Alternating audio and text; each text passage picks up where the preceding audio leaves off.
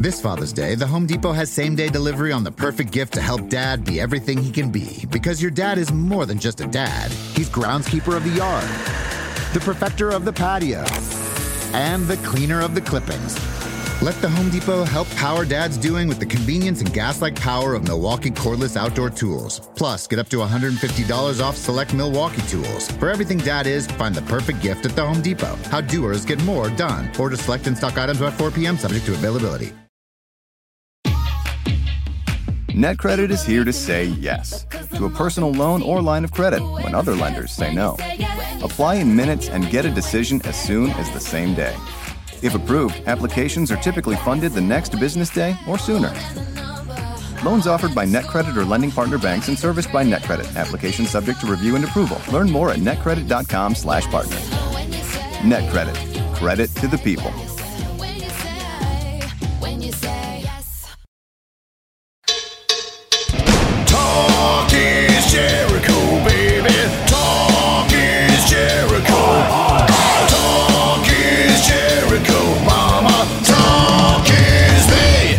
Talk is Jericho. It's the pod of thunder and rock and roll. And guess who's calling in from Europe for the joke of the week? Guten Tag, Chris Jericho. This is Duff McKagan uh, reporting to you from uh, central Berlin, just um, near two blocks from Checkpoint Charlie. Uh, you know, maybe eight blocks away from Brandenburg Gate. Played the show here last night. My daughter graduated high school the day before. Boy, am I jet lagged, Chris.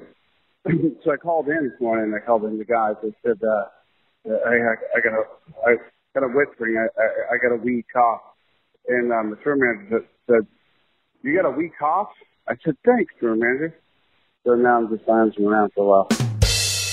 Thank you very much. Bye. Yes, Rock and Roll Hall of Famer Duff McKagan never lets us down, uh, no matter where he is in the world with Guns N' Roses or Walking Paper, delivering the laughs every single Friday, no matter what or where he's doing. He's got that uh, type of time for, for all of us here on Talk is uh, Jericho. And thank you to Duff for the joke of the week. And thank you to uh, Chris Slade, Talk is Jericho alumni, who has since returned to ACDC. Uh, since the last time we spoke to him. He appeared on this show just a few weeks before getting the call to rejoin uh, his band. Chris is telling that story, talking about Brian Johnson leaving ACDC and Axl Rose coming aboard. You hear all about Axl's audition, who else they considered before offering the gig to Axl, and what it was like touring with him. Chris is also talking about the retirement of bass player Cliff Williams, what the future might be for ACDC, whether he might be a part of it, his relationship with Angus, his loss of Malcolm, all things ACDC. And as you know, they don't do interviews. This is an conversation, getting the scoop right here on Talk is Jericho. Get ready to rock with ACDC drummer Chris Slade and get ready to rock with Fozzy this summer. All dates, VIP meet and greet information, and ticket information at FozzyRock.com. We're starting off in July doing some festivals in the States Rock USA in Oshkosh, the Cadott Rock Fest in uh, Cadott, Wisconsin, Peoria River, Riverfront Peoria, Belvidere, Illinois at the Apollo Theater. Then we head over to Europe starting on uh, July 26th at the Fezen Festival in Hungary, going all across Europe, Prague, Sebron, Germany, Zurich, uh, Pinarella di Cervi in Italy, Slovenia, Wacken Festival in Germany, Berlin, Bochum, Aschaffenburg, Alicante, Spain, Alcatraz in Belgium, Bloodstock in uh, England. We're going all around the horn, and then of course we return to the United States October, uh, August 24th for the Judas Rising tour. Next leg with Adelita's Way, Stone Broken, and the Stir. Uh, check out all those dates at FozzyRock.com for all information and ticket information. Don't forget also to listen to The Rock of Jericho, not Talk is Jericho, The Rock of Jericho on Sirius XM Octane. We're doing it twice a month. Uh, and I think uh, today there's actually, we're dropping a new episode. Lots of great stuff going on, including ACDC drummer Chris Slade returning to Talk is Jericho right here, right now. Here we go. All right, so uh, we're here in London um, with uh, two returning guests the father and son team, Jack Slade, who just did uh, the worst WrestleMania preview podcast. Still the best. though. Still the best. Oh, yeah. And then uh, your dad, Chris Slade. Hello. Hello. Uh, and the last time we spoke to you was about your whole entire career. And just about, now, Jack, you have to help me out with this. Okay. Just about that time was when the issues with Phil Rudd and ACDC happened, or had they already happened? The, when it was originally recorded. No, when Chris and I first did our podcast, yeah. Yeah, that was uh, that was just that was actually before the issues happened. Right. So, So, yeah. we, we, yeah, we had talked about your whole career, and then about Right. uh, you know, very two or three yeah. months after the show aired, suddenly uh, you were back in ACDC. Yeah. No, it was. uh, I think it was the other way around because the we recorded it when well, we recorded it. You guys recorded it uh, before the issues happened. Then we found out about the issues, Right. and then it was released as everything was reintroduced. What's going on? You know, to be honest, I think I knew at that point. I can't remember. If there was something I remember because I I did that talk to you Mm-hmm. in my kitchen, and I think I sort of knew something, but I couldn't say anything. so tell us the story about, about how everything went down to, to for your return to ACDC after 24 years, Yeah, 25 years, something like a that. long time. Yeah. So tell tell us how that all went down. Uh, I was on the road in Switzerland doing gigs with my band, Chris Slade Timeline, and I was supposed to be ready at like something like seven thirty to go to the gig, and my phone rang. Oh, it's not ringing now. anyway, um, and it was ACDC's manager. And he went, uh, you know, uh, blah, blah, blah, you know, chat. And uh, the guys would like you back and all the rest of it, like that sort of thing. And I went, really? Um, and my uh, tour manager at the time is hammering on the door, the the room door, the hotel room door, and uh, I open the door and I'm still got my phone in my ear, and he he goes, "Come on, come on, we, we gotta go, we gotta go." I go, Hey, ACDC, and he goes, "Oh." and runs away. Right. so yeah, the, the gig had to wait that night. yeah, yeah. So um, no, I wasn't late, but later than he wanted me to be. That's all. It's the one time you could pull the rockstar card. yeah. Yeah, yeah, that's totally. right. Yeah, yeah, yeah, exactly. Didn't you tell me though, Jack, that there's some kind of a uh, he got some kind of a text or something like that about his drum? Dad probably doesn't remember this because he doesn't remember my name. Um, but yeah, you said you had a text from um, from Dick saying like, if you were to have a kit, how big does the how big a riser do you want? Do you remember that? Uh, yeah, but that was after. Was it? Yeah, that was the first indication that I got uh, in Switzerland at that time that I was Oh, maybe I was confusing it. Now- asked back into the band. Um, no, but Dick, uh, yeah, Dick Jones. This is the ACDC long-serving drum tech and tea maker. he's he's Welsh like myself. Right. Uh, He's a very funny guy, extremely funny guy. But um, yeah, there was a point where he texted me and said, "What size? How how high do you want your drum riser?" and then also about um, the flight. You know, if you wanted to fly uh, out to LA, you know, would you? Uh, what class would you want? And you didn't want to rock the boat. I remember you telling me that as well. What class of ticket? Yeah. Uh, what else is there? what other type of ticket could there possibly be? Was he asking if you wanted first class or business class or something like that? Yeah, this? yeah, Right, probably. right, right. What'd you tell him? That's classified. what do you think? so so so basically they tell you that they want you back into the band. Yeah. And then it was very quickly after that that you're flying to Los Angeles to to rehearse. Uh, yeah, actually, it was a few months, but uh, yeah, and I can't remember without my diary. Forget it. But it was it was a couple of months, I think, and it was secrecy. It's like you can't tell anybody anything, which is what it was like the first time around. And there was this conjecture, which isn't a bad thing when you want to publicize something. Here's an upcoming tour. We don't know who the drummer is. you know, so you know, I can understand that, and I played into it.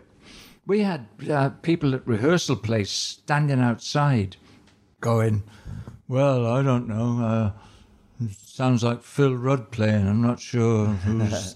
and then we'd have people driving, or we'd have lunch, say, and it was all under a tent, and we'd have cars driving around. It's a it's a big rehearsal uh, area, and there's a square in the middle. Uh, more like a rectangle, actually. but the cars would drive around and take pictures of the tent, and they go, "Oh, that silhouette, that shadow on the tent looks like a bald head. It could be Chris Slade." and it's like, "Oh dear, oh dear, oh dear." Well, because ACDC is, is famous for being very tight lipped on Yeah. everything. Yes. You know, it's very much nobody knows what's going on, nobody knows much about it. But when you guys were rehearsing, like what, what was it like like the first time you walk into rehearsal and see see these guys that you haven't seen in 25 years? Yeah, yeah. Well, it was uh, it was great. It it felt the same, to be honest, as it was whatever twenty five years ago. I, I haven't looked at the chronology of it, but uh, it's something like that. And uh, uh, it was like, "Hi guys, you know, hello." You know, want a cup of tea? Yeah, okay. Here we go. Yeah, it was very much, you know, and I knew uh, half the crew anyway from before. Um, and Dick Jones, being the guy he is, uh, he made me a cup of tea. and it was just ordinary. So when you were rehearsing, first of all, how long did you have to rehearse before the tour started? It was quite a long time. I mean, months. Uh, because don't forget, uh, there was M- Malcolm was no longer Right. with the band, so and replacing Malcolm uh, is a a serious, serious thing because he's the backbone to the band. Always was.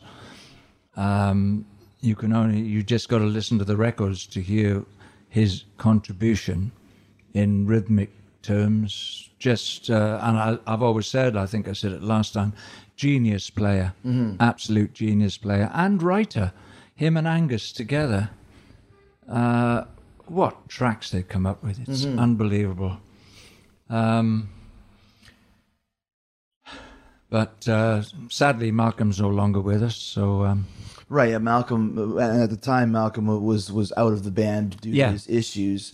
So you've got the tightest, the tightest rock and roll machine of all time. yeah, Stevie And- did a great job. And the rhythm say. section is basically gone because Phil w- was out and, and Malcolm wasn't able to Yeah. play. So you're rehearsing and replacing two guys, not just one. That's exactly right. right. Um, and I'm sure, uh, you know, Angus was seriously missing his brother. Um, you know, as a he hadn't died yet, but he was m- seriously missing. Um, uh, Stevie did a wonderful job because it's probably the hardest job you can possibly have. Absolutely. Trying to replace Malcolm. The man was a genius. Uh, and I can say was now, but you know, at that time he was still alive, but very poorly. So Stevie did a great job. We spent a few months rehearsing, relatively relaxed, and it was almost every day, without a day off to start with.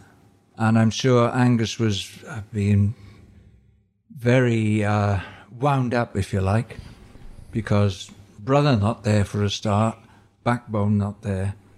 But we got through it, and I think um, it sounded great. Well, and the band was very tight, and like I said, as by reputation had to be. So when you were rehearsing at first, was it the whole band, or was it just you and Stevie and Angus, or with Cliff, or how how, how did how did Angus structure these rehearsals to break in two new guys who had both played with the band before, Yeah. but at different times? Because for you, you'd never played in ACDC without Malcolm Young either. That's so it's different right. for you as well. Yeah, uh, it started with the whole band, with Cliff and Brian also.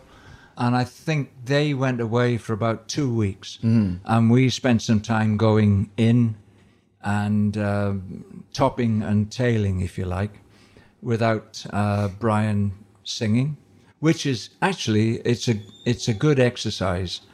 Oh yeah, one of the crew played bass, so it was like Yeah. so there was Angus, you know, Yeah. and two guys who had been in the band before, Right. and a crew guy playing bass Right, who right, did a great job, by the way. Wow. So, you know, and then after it wasn't more than two weeks, it might have been 10 days, that uh, Cliff and Brian came back and we continued as a you went. band. And now, were most of the songs the same ones that you had played before? Some. Mm-hmm. Um, to be honest, I've, I've never compared. Well, I think there was a few. Like I can probably go through it myself. I think Rock and Roll Train was new. You Of a, course. You had a couple new ones from Rock or Bust. Yep. but that's probably pretty much it because they didn't do anything off um, Stiff Upper Lip. I don't think you guys didn't do anything really off of any of those other albums. Black Ice didn't have any. Oh yeah, Rock and Roll Train. But other than that, it was pretty much the same set. Yeah. Yeah. Yeah, from what they've been doing. Mm-hmm. Of course, I hadn't done that set too much, although the, all the uh, main ones were there, of course. The Classics, yeah. Yeah, you know, of course, Back in Black, all that's Highway to Hell. All that was, um, uh, you know, obviously we'd we'd be doing those anyway, but it was the newer ones. But you know, it turned out great as far as I'm concerned, and as far as all the comments online were concerned. Although there was a huge. Slade isn't as good as Rudd, you know, what's he hmm. thinking of and all. It's nothing to do with me. I just turn up and play. But you're always going to get that though. No Oh, what. There's always people that are going to complain that you know Mark Evans still isn't in the band or whatever it may be. Yeah. You know exactly. So what was it like going back on tour with ACDC? You know the biggest rock and roll band on the planet, and you like you said, you've been doing Chris Slade's timeline and a lot of shows that are kind of in clubs and in smaller venues, and now you're going back to play you know the stadiums and arenas of the world. It was such a blast.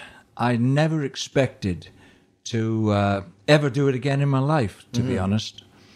And to get that opportunity was just mind blowing.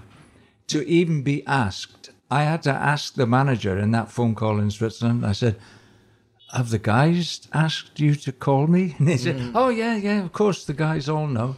Guys, meaning Angus. Uh, Basically. uh, well, all of them Yeah. all all of them even though it ended last time the first time under a bit of a cloud for me. Mm-hmm. It was i mean everything turned out fantastic what mm-hmm. can i say? Everything was brilliant but what a rush to know the type of shows we were doing like 80,000 people a night. Mm-hmm. Unbelievable. They were even bigger than the time I was in the band Right. first, even bigger, Yeah. which was big anyway. Right. But my God, it was just mind blowing to mm-hmm. see that many people every night. This Father's Day, the Home Depot has same day delivery on the perfect gift to help dad be everything he can be. Because your dad is more than just a dad, he's groundskeeper of the yard, the perfecter of the patio, and the cleaner of the clippings. Let the Home Depot help power dad's doing with the convenience and gas like power of Milwaukee cordless outdoor tools. Plus, get up to $150 off select Milwaukee tools. For everything dad is, find the perfect gift at the Home Depot. How doers get more done. Order select and stock items by 4 p.m., subject to availability. So what's it like when we came, Jack and I were there to see you uh, at Dodger Stadium, Yeah. which was great because we got to take a, uh, a motorcade. Oh, the, yeah, the convoy. Oh, yeah. convoy, like a police escort to get to Dodger Stadium. But what, what's it like, uh, you know, on, on a tour day with ACDC? Um, what's kind of the daily? Do you guys sound check? Are you beyond that at No, this point? never sound checked. Really? Never have sound checked. Really? Yeah. The the crew sound check for us. Dick plays drums. Yeah, yeah, yeah, yeah. No, I never sound checked with ACDC, even the first time around. Just go on and play, and Dick sets the drums up perfectly. Just walk on, pick my sticks up, and that's it. Mm-hmm. Go. Yeah. Now, was it harder now being? I mean, I, I'm not sure exactly how old you are, but probably getting getting close to late '60s, early '70s at this point. No, I'm 71 right 71 now, as okay. we speak. Great. So once again, it's 25 years later. You're still playing drums. You're still doing all the stuff that you've done, but playing, you know, a two-hour ACDC show with that monstrous "Let There Be Rock" section that we talked about last time, where you're just going do da do da for like 10 minutes. Yeah. Was it was it still old hat for you, or was it is it a little bit harder now that you're seven in your 70s? No, No? it wasn't Yeah. Mm-hmm. harder at all. Uh, it's hard anyway to the point of exhaustion. Yeah. To be honest, and that ten minutes of that song, uh, it actually was twenty minutes, and it was edited down for the Donington. Hmm. Okay, so the real DVD. one, yeah. It was twenty minutes. Right, yeah, yeah. And at the end of it, it's like I, and we're all, all of us, by the way, you know, Mm-hmm. Angus, Brian, Cliff, everybody, Malcolm, just gone. you know, there's no more energy left. Right. And then you take five minutes, encore, you know. Do Highway to Hell and you're done. and, and that's the thing for people listening. Let There Be Rock is the famous solo section where Angus plays, and the rest of the band just goes banana, doot, banana, Yeah, that's right. banana, doot, banana. Which you think, oh, it's not so bad, but try and do it. Um, I try and do it sometimes, just drums, and all you got to do is just snare kick, snare kick with a hi hat. Oh, yeah. Yeah, you can do it for 10, 20, 30 seconds. It's not bad, but try and do it, like you said, for 20 minutes. Yeah. That's hard to do And try doing those uh, 16s on the hi on the hi hat. That's how you, You lost can your go. hair. You can go fours. Yeah. Try doing 16s Damn it. for 20 minutes. You told me a great story last time that uh, when you guys did that, like in the early '90s, that some kind of a festival that Metallica and, and Motley Crue were on, and Tommy Lee and Lars were standing in the wings, waiting for you to make a mistake on that song. Yeah, that's exactly right. They used to bet. It's not a mistake. I used to take a rest, and my rest was. That was it. Da da da da da da was my rest. Yeah. And they would bet when that rest would be. Oh, okay. And uh, I only took the rest through fear. literally through, I'm not going to get through this song if I don't take a rest. Yeah. And it was literally da da da da da da back into the 16s. Huh.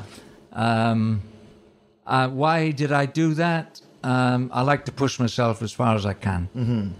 Uh, sometimes on this last tour, Angus asked me not to do the 16s quite so much, Hmm. so that he could put some the way he felt about doing some blues licks Hmm. in these. Uh, that was like the last third of the tour, Hmm. the last third of the two years. But usually, it's it was always in in Donington times, uh, in the nineties. It was always I I wouldn't let up. It's funny. I saw thinking about Lars there. Our first gig was at um, Coachella. Coachella Festival. Thanks, Jack. No problem. That's why I'm here. He's here for yeah, yeah. Uh, we did two gigs there, uh, well, two weekends apart, I think. And um, the first time, this guy jumps in front of me, and I went, Lars, hello. I haven't seen him for decades, Yeah. of course. Uh, actually, tell a lie. No, I, I have been to a few Metallica gigs Sure, yeah. uh, while I've been in the same country as them. So I still hadn't seen him for a long, long time. And he said, I've been still over there uh, watching you for about 20 minutes. Of course, he was talking to other people. And it was in an open area, like backstage area, with uh, caravans for us to use. And he said, I've been stood over there.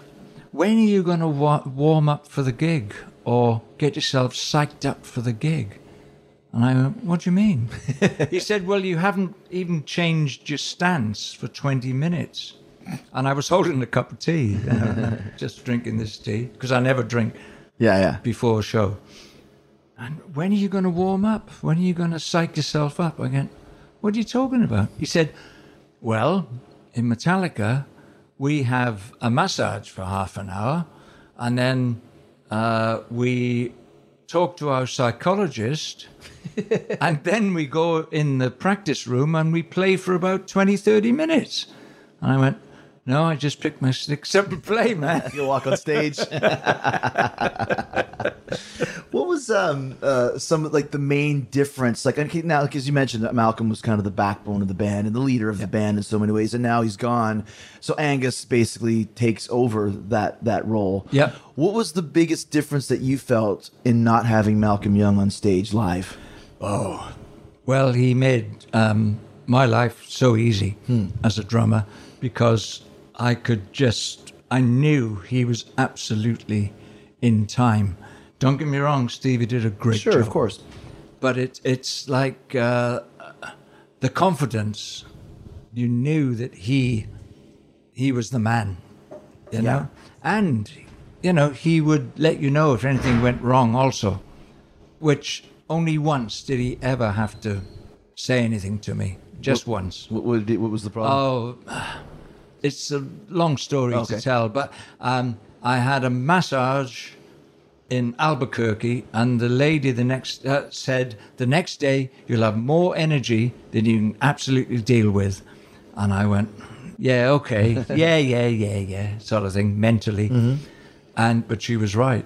So I got on stage, and it's the only time in my life where I was pushing. Pushed it. Oh, And Malcolm leant over and went, You're pushing. I went, Okay.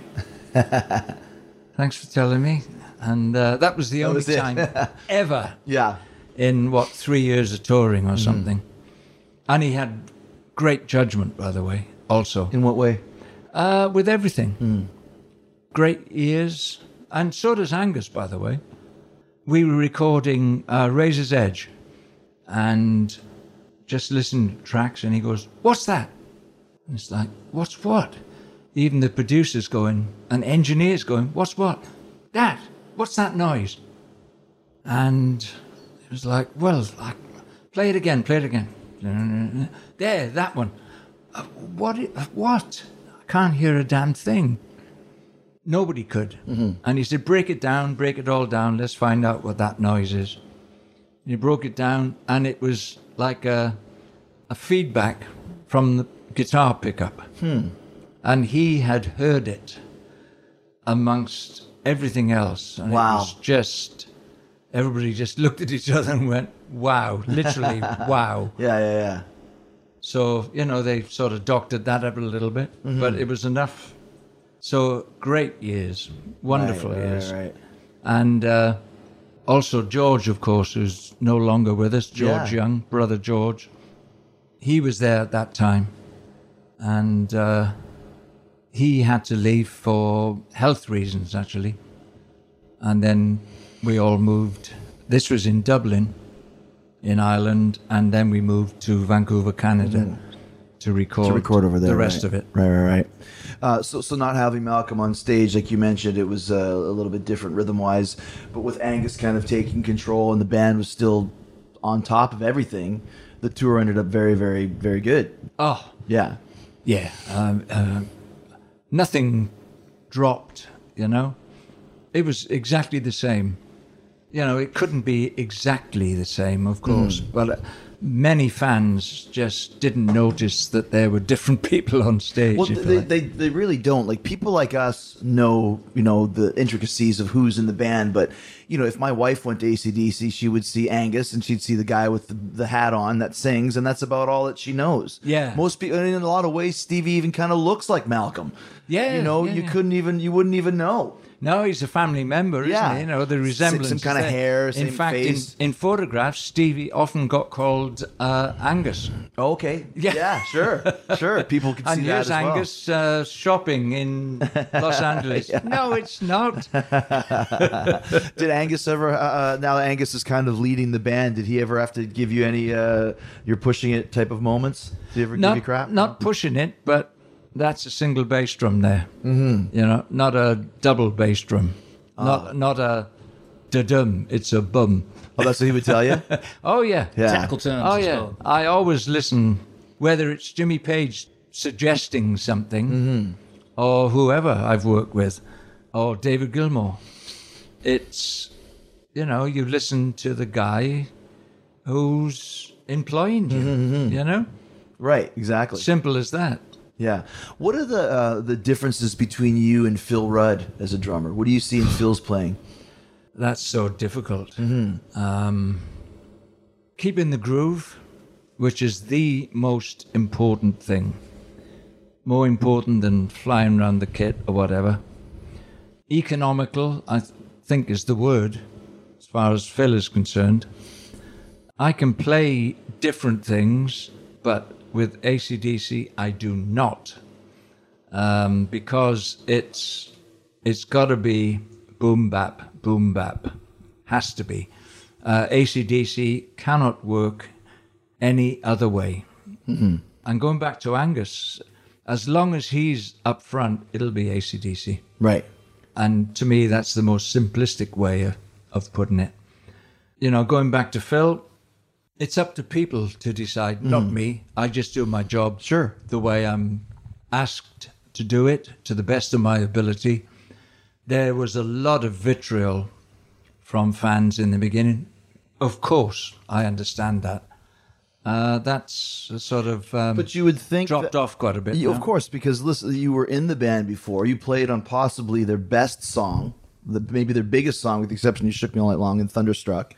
And you know, Phil can't do it a because he's not allowed out of the country or whatever it is. No, right. So it's like somebody has to play the drums. So it's better that it's you than anybody else on the planet, in my opinion. Well, uh, but I still got so surprised by the call. You know, I didn't know who they were going to call. I was hoping, of course, but I didn't. Um, I didn't bet the farm on it. Yeah. I just literally. I was shocked and surprised when it happened. When I got that call in Switzerland, and then it was like, "Wow, this is fantastic."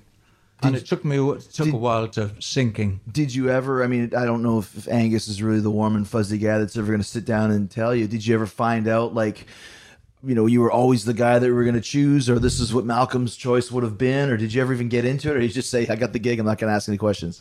Yeah, I, that's exactly it. Yeah, I'm here. Uh, I don't need to know why. Yeah. Thank you. I'm just here. And I've always said it's a privilege and an honor to play with those guys in any circumstance. I didn't play on the um, video uh, because Phil couldn't make the video. We didn't know why at the time. Right. But I was in the States and the guys were in UK, I think. And Dick only found out, Dick Jones only found out that Phil couldn't make it like within 12 hours. Uh, and there was no way I could have got from the States. Um, I think it was in LA or Vegas. Uh, there was no way I could have got from there to the shoot, the video shoot, and you know how expensive those are, uh, in time. So Dick called a friend of his to like sit in for the videos. if you see that, I think Rock or Bust and uh, I think Rock Those Blues Away or whatever it is, you'll see another guy there, but they never really show him. He's just kind of in the background, out of Yeah. focus. Just to show there is a drummer there. Yeah, that there actually is a drummer there. Yeah, There's yeah, a guy waving his arms around. yeah. No, no. Uh, That's Yeah. great. Let's talk about uh, uh, Brian Johnson because in the middle of this tour, there's a huge change when Brian's gone and Axl comes in.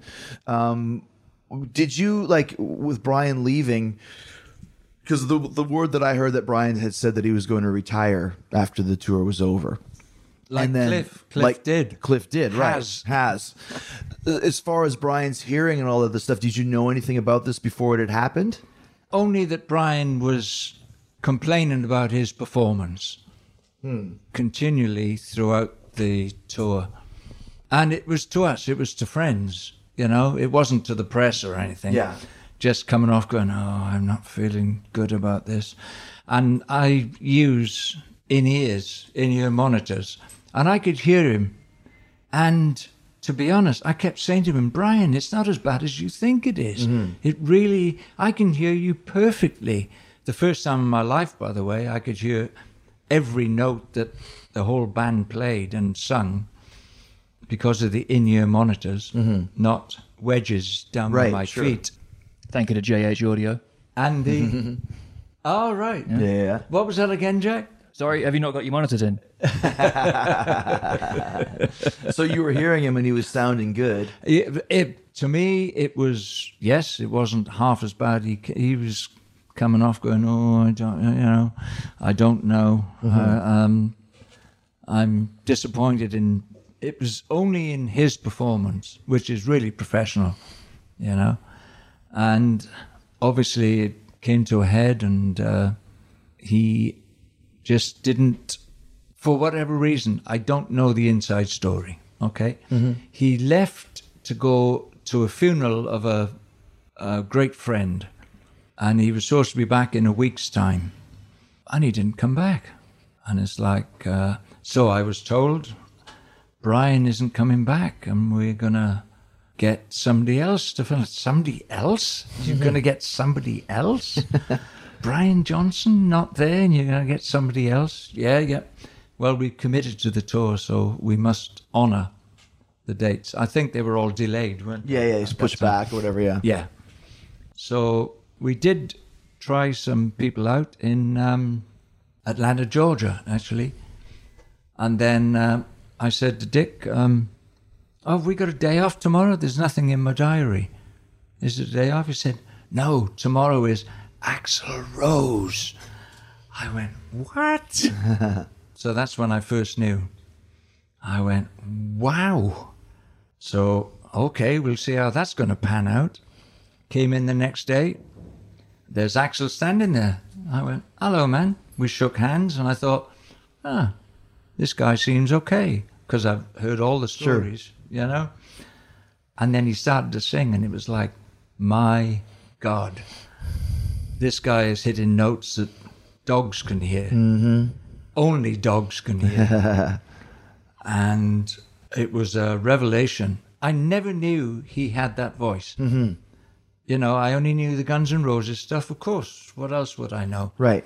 And I didn't equate the Guns N' Roses voice with what Axl can do. It's staggering, staggering. What a singer.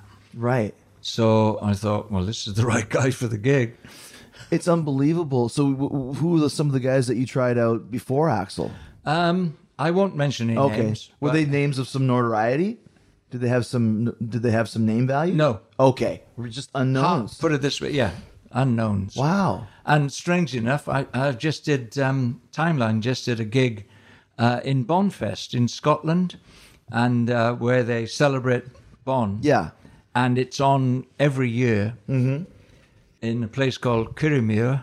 Yeah, that's where he's from, right? Yeah. Yeah, he was. He lived there uh, when he was a child, and I walked into the uh, mobile toilet block, and in there is one of the singers. that did- He'd been asked to be a guest with one of the tribute bands that was uh, playing. I think they played the night before. Right. So I walked in and went, "Geez, what are you doing here?"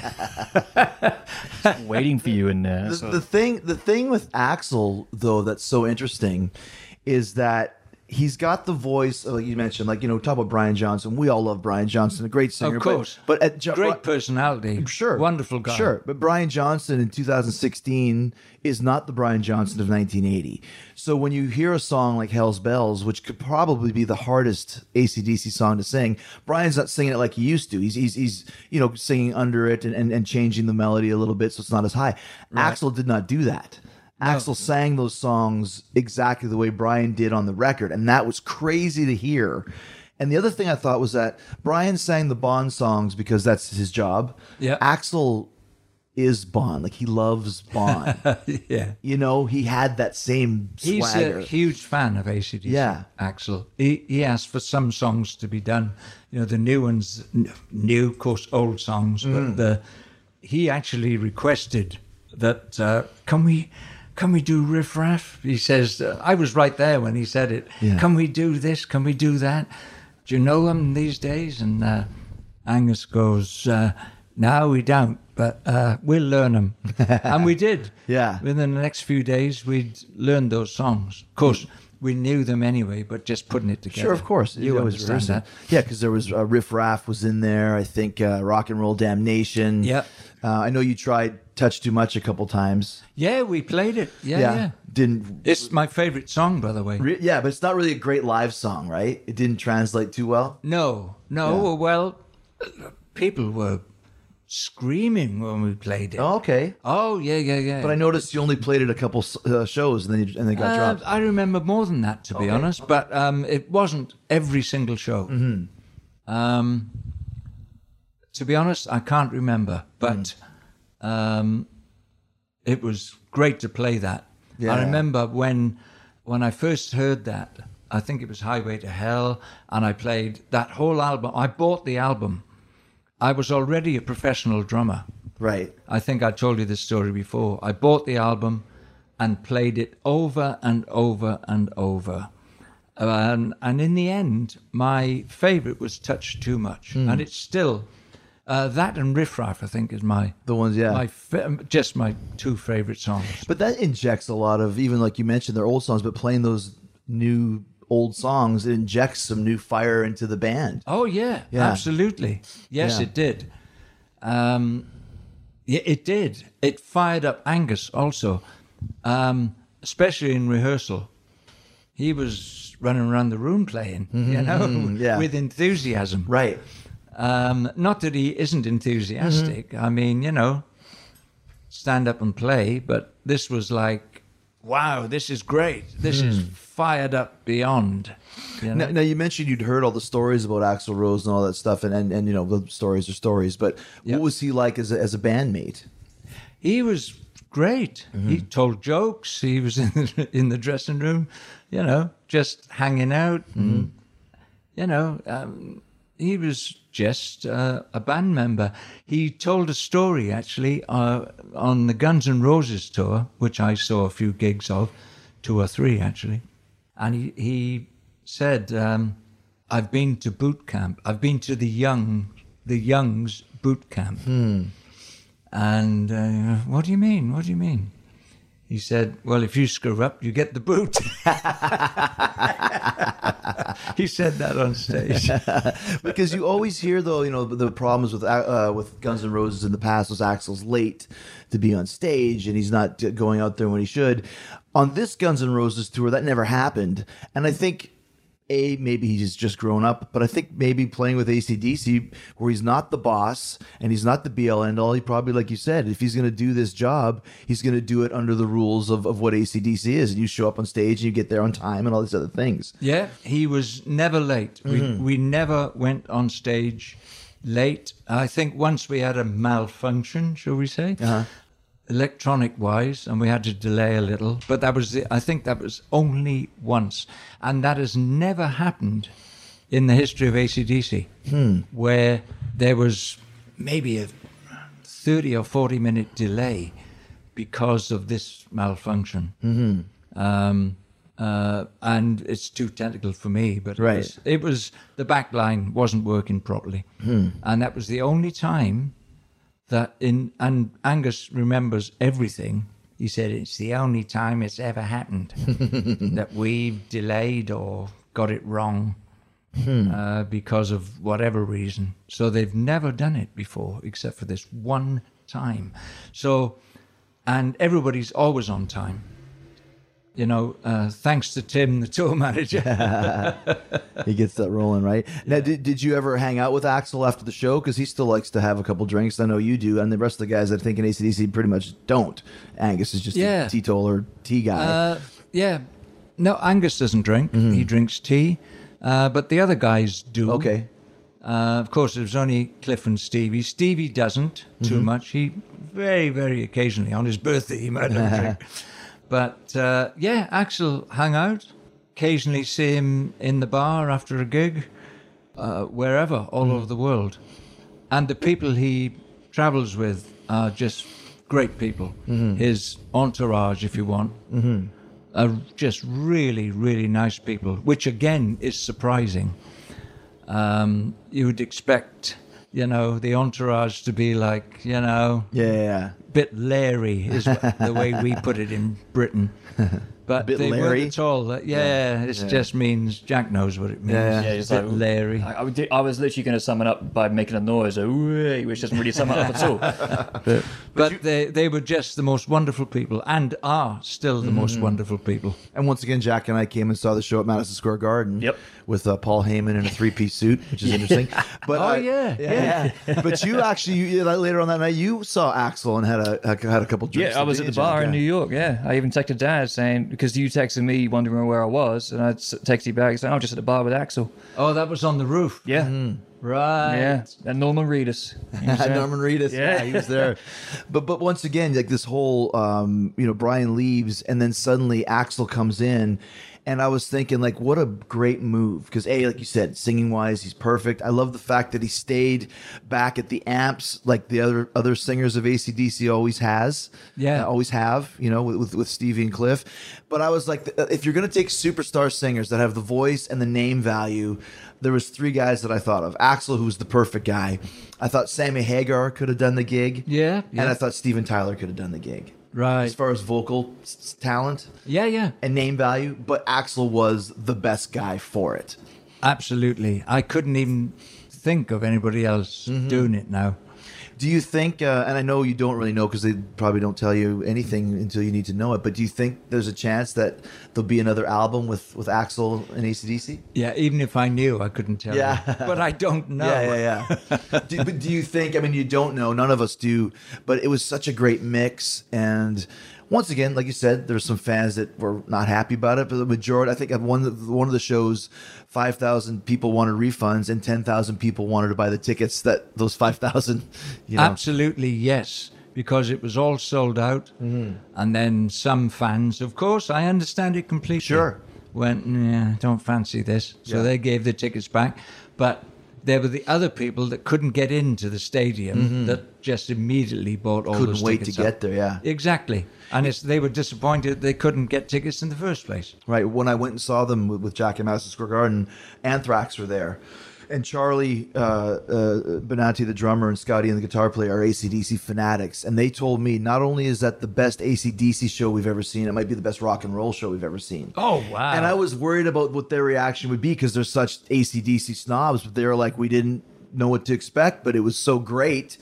We can't wait to see more, you know, to Wow. do more of it, right? I remember those guys being there, Yeah. of course. Yeah. We had pictures taken. Yeah, yeah, uh, that's with, right. With each other. Yeah. I know. It's uh, that was that was great. I was really pleased to see those guys at the concert Mm-hmm. because you don't often find bands. Oh, I'm too cool for that. You Yeah. know, I'm too cool to go hang. ACDC kind of trumps all that, though. One more thing I was going to say, too, that I thought was really good. You're talking about adding extra songs, is that the very last show of the whole tour, I think, was like in Washington, D.C. or something. You Philadelphia. guys- Yes. Philadelphia. And you added Problem Child for one one show. No, we did it more than once. Did you? Yeah, yeah, we we did it a few times. Okay, but it was just more towards the end of the tour. Yeah. I thought that was cool. Like most bands would just go, "Oh, you know, we'll try it next tour." But like, you know, we got three shows left. Let's let's bang it out and do it. You know? Yeah, I know, I know. No, no, uh, we did it. Uh, oh, yeah, more than three, four, five times. I'm sure. Funny thing is, I remember that show. For the second time, Dave Grohl came along, mm-hmm. And uh, I don't think you'd met him before, had you, Jack? No, no, No, no. I remember when we found out he was It's funny though. when when Dave uh, meets uh, Dave. Yeah, Yeah, you can call when he meets people, he goes up and goes, "Hi, I'm Dave," and I went, "I know you." Can Dave, Dave, and he goes, I don't know what else to say. so we arranged, Jack and him arranged to meet in this Irish pub up the road from the hotel. And Jack got there and had some drinks with him. And I was trying to get changed and get to the bar, and we missed each other. But like Jack said, that uh, people were. It was starting to get a little isn't bit. that Dave Grohl over there? You know, The it thing is, though, like he wasn't overly inconspicuous because he was in the corner of the pub, but Yeah. he was wearing the flashing Angus horns, devil horns in the corner. so it's like you could easily spot him. He wasn't hidden at all. But He's a great guy. Yeah, he is a great guy. He is. loves he loves rock and roll for sure. A, a couple last questions. though. Just talking about Cliff Williams, you mentioned that he retired at the end of the tour, and that was always his plan, Yep. all the way through. Uh, what was it like uh, for him and for you to see that? I mean, that's a long time, forty year vet, but he he was going to retire, and he stuck to it. Yeah, it even went longer than he said because the t- of course we tour was delayed because Brian and Axl thing, and uh, he was gonna leave like what four months or six months before or something, and he hung in there and finished the tour, which is great. Otherwise, it's like. Who's going to be on bass? Right, right. I saw that last show too. Angus kind of pushed him up the ramp. Way I think Cliff was scared to death because he's never been past the, the the microphone on the stage. He went down the catwalk there for a little That's bit. right. Yeah. Never gone in front of the drum riser. Yeah. did you did you have any uh, farewell words with him at all? Oh, of course. Yeah. Um, I think uh, we we said all that the night before, Mm-hmm.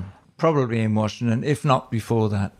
And then before he left, he called me. I was still in bed. Mm-hmm. He he called the room and said, you know, great working with you, and uh, you know, it's really has been great, and I, you know. Feeling a bit teared up, actually. so it was an end of an era, Yeah, most for sure. definitely. And he's a great guy. Cliff. Just very, very quiet and unassuming, and just a genuinely nice guy. So now, um, and I know you don't know, but just if you were going to theorize, what's the future for ACDC? Because now, once again, you've lost another member of these of this machine rhythm section that's famous. You know, so you'd have to break in a new guy, find somebody. I don't know if there's any other young brothers or nephews that play There probably is. guitar or bass or whatever. Oh, all drums. drums. Um, do you ever hear anything from that camp? Do you have any idea, any any theories, even to yourself, of what's going to happen over the next few years with ACDC? No, no, I'm pretty philosophical when it comes to life. Yeah. You never know. And then when it happens, you go, wow, I never thought of that. You know, so, you know, there's nothing as constant as change, to quote a Zen saying. Yeah. And you try to accept things as as they come. So Angus knows what's going to happen, and he's the only person, to my knowledge, that, that knows this stuff. Mm-hmm. So uh, we just got to wait and see. One day you'll get a call and be back on a plane to wherever. Oh, to, please! no, that would be wonderful. Yeah, really yeah. would. It yeah, it's really would. interesting to think like who could be a guy that plays bass in in ACDC. Oh, I wouldn't know? like to. Once again, it's not an easy, not an easy gig to have. No, you know. No, absolutely. You know, there was uh, strangely enough going back to when Cliff joined, what forty years ago. There was a short list, and the shortlist was Cliff Williams and bass player who's a great friend of mine from Manfred Mann's Earth Band, hmm. Colin Pattenden. Hmm. And we worked together, Colin and I, for like six, seven years, or certainly five, six years. And that was the short list hmm. of Cliff and Colin. Yeah. And they went with Cliff. Yeah. Because they're so similar in in style. You can't tell that there's no join there between Cliff and Colin. Right. Now, the reasons for going for Cliff, well, I've no idea. But um, Obviously, the right decision. uh, Yeah. yeah, you know, uh, Colin is, as I say, is still a friend, Mm-hmm. and like Cliff, just a really nice guy. But I'm this, you know, I'm just you triggered me thinking Yeah, yeah, about yeah. that. I'm not saying, Yeah, sure, sure. You know. It's to me, it's like you just mentioned something. The brand name of ACDC is so huge. As long as Angus Young is the face of the band, still playing, still wants Yep. to play, and now with this superstar connection of Axl Rose that actually really works. You, get- you know, the, the two biggest bands in the world uh, joining forces. It'd be like you know if Paul McCartney joined the Rolling Stones, like for for rock and roll. yeah, So it doesn't matter who's playing, who's not playing, who's on bass or whatever, as long as it's this Angus Young. And now that he has this Axl connection, ACDC can go on for as long as Angus wants it to go on, yes, you know? And, and I think, you know, you would probably know this more, or just maybe just the fantasy that when Malcolm started, you know, uh, fading away, that he probably had a deal with Angus. If you're going to continue on without me, continue on without anybody. You just go as long as you want to go. yeah. I think they must have had those because Malcolm knew he wasn't going to be, you know, well enough to have any input uh, within a certain length of time, and I'm sure they discussed every option. And Malcolm, being as um, magnanimous as he was, he would have said, like he said in the beginning, uh, "You go out there." Put that suit on and you, Play go out there. yeah. But I don't want to wear the suit. You put that suit on again. Well, you wear the suit. No, no, no. You, you get out there and be the front man. and that's about the truth of it, actually. That's Right, how sure. it started. Yeah. And that's where we're at now, like you said. So, what do you do uh, now that, that the ACDC thing is kind of on hold? Back to the timeline? Yeah, yeah, Mm-hmm. yeah. Chris Slade Timeline. Sorry to use the full title. it's on Facebook, folks. uh, no, we're working all the time. In fact, working this weekend uh, and uh, every weekend for the foreseeable future. And you played songs from your entire career. Yes, Tell some of the. including Manfred Mann's Earth Band, Uriah Heep, and people are actually stunned. We've had amazing reviews. Well, let's go through the Man They for Man's go, "He- Band. you were in this, Rye Heap, the, the, the, the, the firm with Jimmy Page. Yeah. Uh, David Gilmour David- stuff. yep. ACDC stuff. Yeah. Uh, what else is there? Asia? No, was it Asia? No, it's not Asia. Uh, yeah, we do Asia? do. We do. Yep. Tom Jones. Even Tom Jones. There you go. That's a secret, Jack. That's classified. Oh, is it? Yeah. Oh, have I spoiled it? You Spoiler alert. now. but so you're just keeping your chops up and keeping you're a road dog. This is what you do. That's exactly what I do. Um, even at my age, I'm just really, really enthused about playing. I'll only stop when I can't play with the same power that I always play with, because that would really disappoint Sure. me, and it would disappoint other people too. It's interesting, like now, you know, with rock and roll, there's really no cutoff date and when you can and can't play. And talking about the Stones, like I think Charlie Watts is 75 or 76. And obviously, Rolling Stones drums isn't Let There Be Rock. No. But still, you got, you know, Paint It Black and, and Gimme Shelter and, uh, you know, Start Me Up. It's some, it's some rocking stuff. He's still handling it and playing great. So, Yeah. you know, th- that's kind of the, he's kind of the role model for everybody that's a rock and roll drummer at this point. I saw them, I think it was last year in Paris. Whenever that Paris Mm-hmm. gig was, it might have been two years ago. But um, yeah, I saw them on stage. That was my, actually, my first real professional gig with Tom Jones was supporting the Rolling Stones. Oh, wow. When they just brought their first single out, Hmm. which is a Chuck Berry song called Come On Wow. and they were we played a tiny club in uh, Oxford Street in London, and that was really although I we didn't get any money for it. that was my first uh, professional, real professional gig Yeah, yeah. in London as opposed to South Wales. Right. So that was a great place to start. You know, Just a couple more things that I want to ask about. One, you mentioned Bonfest in Kirriemuir, Scotland. Did you ever meet Bon Scott? once Oh yeah. Yeah. There was, uh, I used to live in Camden where Bon also lived and unfortunately died also. Mm-hmm. And there was a late night bar in a Greek restaurant downstairs in a Greek restaurant. And I went in there one night and uh, he was in there. So it was like, he was drunk and I was drunk. but it was enough to say hello and Yeah. chat and, you know. So mm-hmm. I did meet him. Mm-hmm. Uh, there's a great picture, and you kind of talked about this story on the last time, but it was a long time ago, and refresh my memory of you, Elvis Presley, and Tom Jones, Yeah, yeah. uh, and explain the, that picture. Oh wow! I think I was 21, which is oh, five ten years ago now. Yeah. And um, we went to Elvis's suite. That was Tom, myself, and a few members of the band.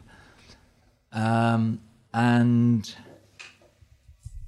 he was just a really, really nice guy.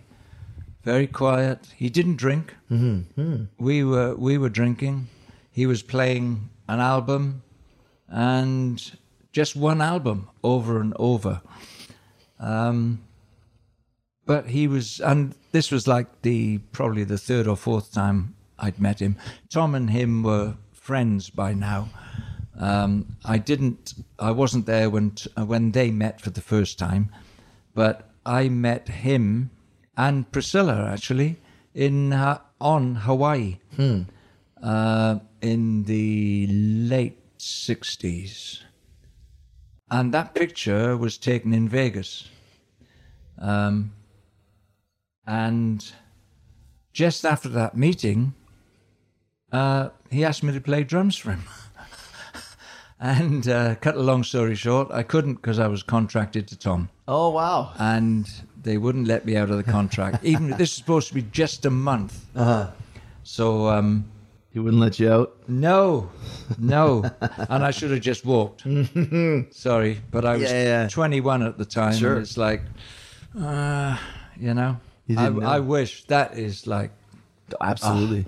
that is the the worst decision I ever made in my professional life. When you when the firm started, I remember it came out and everyone was talking about the bald drummer. When did you shave your head? Because in 1985, not a lot of guys had shaved heads. No, I did it in 1982. Uh huh.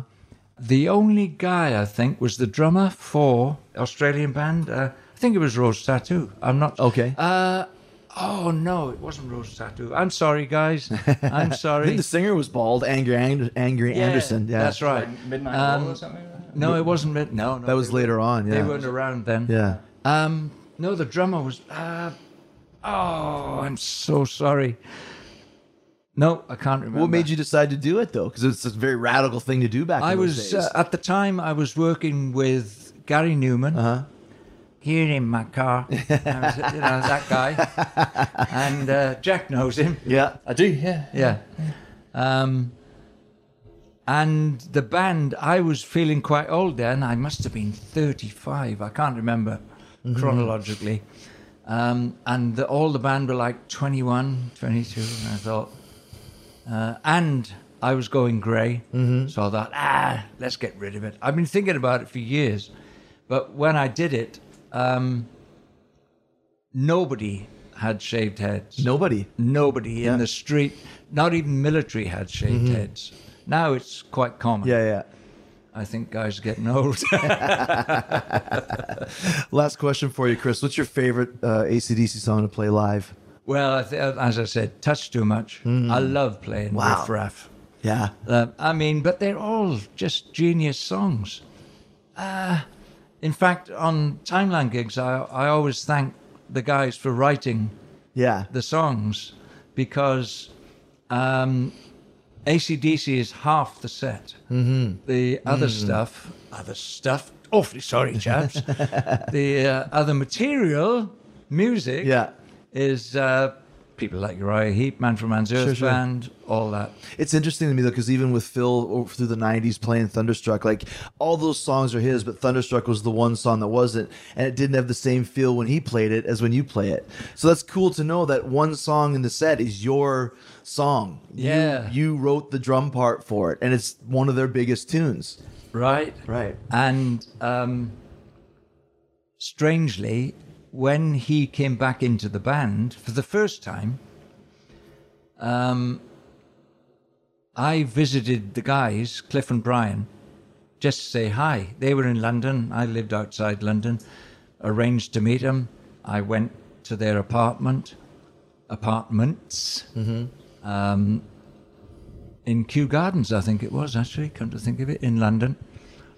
And I said, Should we go to the pub? Yeah, let's go to the pub. So I said, uh, Is Phil going to come, do you think? And he went, Well, I'll, I'll go ask him. So uh, Cliff went away. And I could, he was upstairs, and I could hear him playing the demos that I had done for the next album. Wow. So he was learning my parts. For the Ballbreaker record. Yes. right? Yeah, yeah, yeah. Yes. Which is uh, which is something. Instead of me learning his Yeah, parts he's learning yours. all the time, he was learning mine. So a little bit of uh, fame there or whatever. Trivia, yeah. well, Chris, it's great talking to you, man, and I'm excited to see what happens over the next few years. And uh, best of luck as always. Yeah. Oh well. Thank you very much. Thank you very much. All right, thanks to Chris Slade. And remember the Chris Slade timeline doing live gigs uh, in lieu of waiting for ACDC to start up. Uh, the timeline will be playing the Music Cool Festival in France on June 16th. Follow Chris on Facebook at Chris Slade ACDC and on the Twitter at Chris Slade Drums. And thanks to Chris and his son Jack, my uh, sidekick, Fozzy stage manager. Uh, thanks for the repeat visit to Talk is Jericho to talk about ACDC, Axl Rose, Brian Johnson, Like I said, ACDC does not do interviews, and here we are exclusively on Talk is Jericho with the drummer from ACDC, just like last summer when we had Duff McKagan on, exclusive Guns N' Roses. Nobody, I repeat, nobody from those bands does interviews, but we had them both right here on Talk is Jericho. We get the biggest scoops, and I got the biggest scoops happening at Chris Jericho's Rock and Wrestling Rager at Sea, setting sail October 27th. I want you to book your cabin now at chrisjerichocruise.com. We just announced that Impact Wrestling will be on board in some capacity. We don't know yet.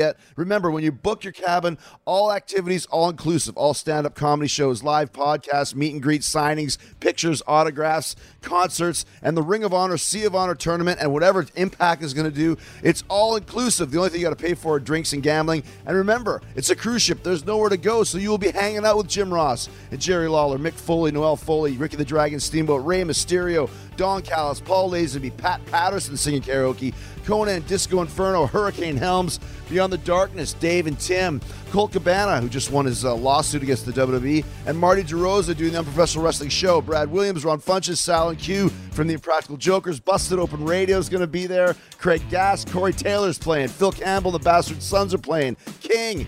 The Stir, the Dave Spivak Project, the Cherry Bomb, Shoot You Through a Blizzard of Ozzy, and Fozzy playing. Brian Cage is going to be there, Melissa Santos. The list goes on and on and on. And remember, the PS de Resistance, the Ring of Honor, Sea of Honor tournament happening in the middle of the ocean. The winner of the Sea of Honor tournament gets the Ring of Honor World Heavyweight Championship shot in the future. Kenny Omega will be there. He might be the IWGP champion if he wins against Okada this weekend. Uh, everyone's going to be there. Go to the list. Young Bucks, Cody Rhodes, the entire Bullet Club, Brandi Rhodes, Kelly Klein, uh, Mandy Leon, Matt Taven, Flip Gordon, the Dogs, Cheeseburger, Frankie Kazarian, and the Briscoe brothers. Lots of rockers are going to be there. Lots of wrestlers going to be there. Are you going to be there? Make history. Get your cabin now at chrisjerichocruise.com. Don't you dare miss it. Thank you so much for being here. Uh, we'll have a great weekend. In the meantime and in between time, have a great, great week. We've got a big surprise show, but I got to track it first for next Wednesday. So it's going to be a little bit of a surprise. So in the meantime and in between time, we will see you soon. Don't forget Jericho versus Naito, June 9th. Uh, I believe that's on Saturday. Go check it out at NewJapanWorld.com. I'll give you the on the spot report next week right here on Talk is Jericho. Be cool. We'll see you soon.